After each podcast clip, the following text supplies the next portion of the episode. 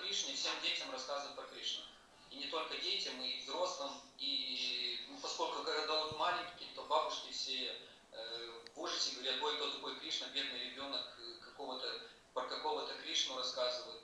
И сейчас, поскольку ребенок идет в школу, преданные переживают, э, как там будет в школе, потому что, ну, в школе дети более, ну, как сказать, стойкие, и чтобы ну, не нанести ребенку травму, вот они вот за это переживают, может, вы сможете дать им какой-то совет. Моя жена делала так, что касается школы.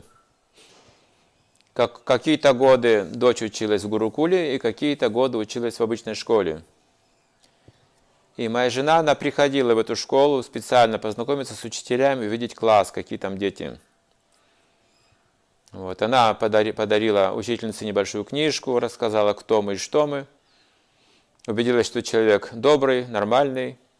Она приносила, готовила сладости для всех э, учеников класса, раздавала им сладости.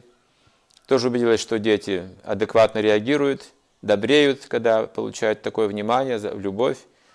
И она убедилась, что, в принципе, атмосфера приемлема.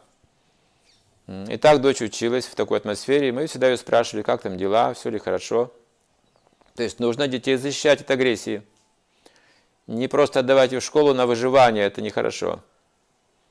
Вы должны поинтересоваться лично, что там за класс, какие там учителя и какие дети. Там, где агрессивные дети, мы не должны отдавать туда своих детей учиться, детей преданных. Социально опасные, агрессивные дети, мы должны избегать таких, такой, таких школ, таких классов.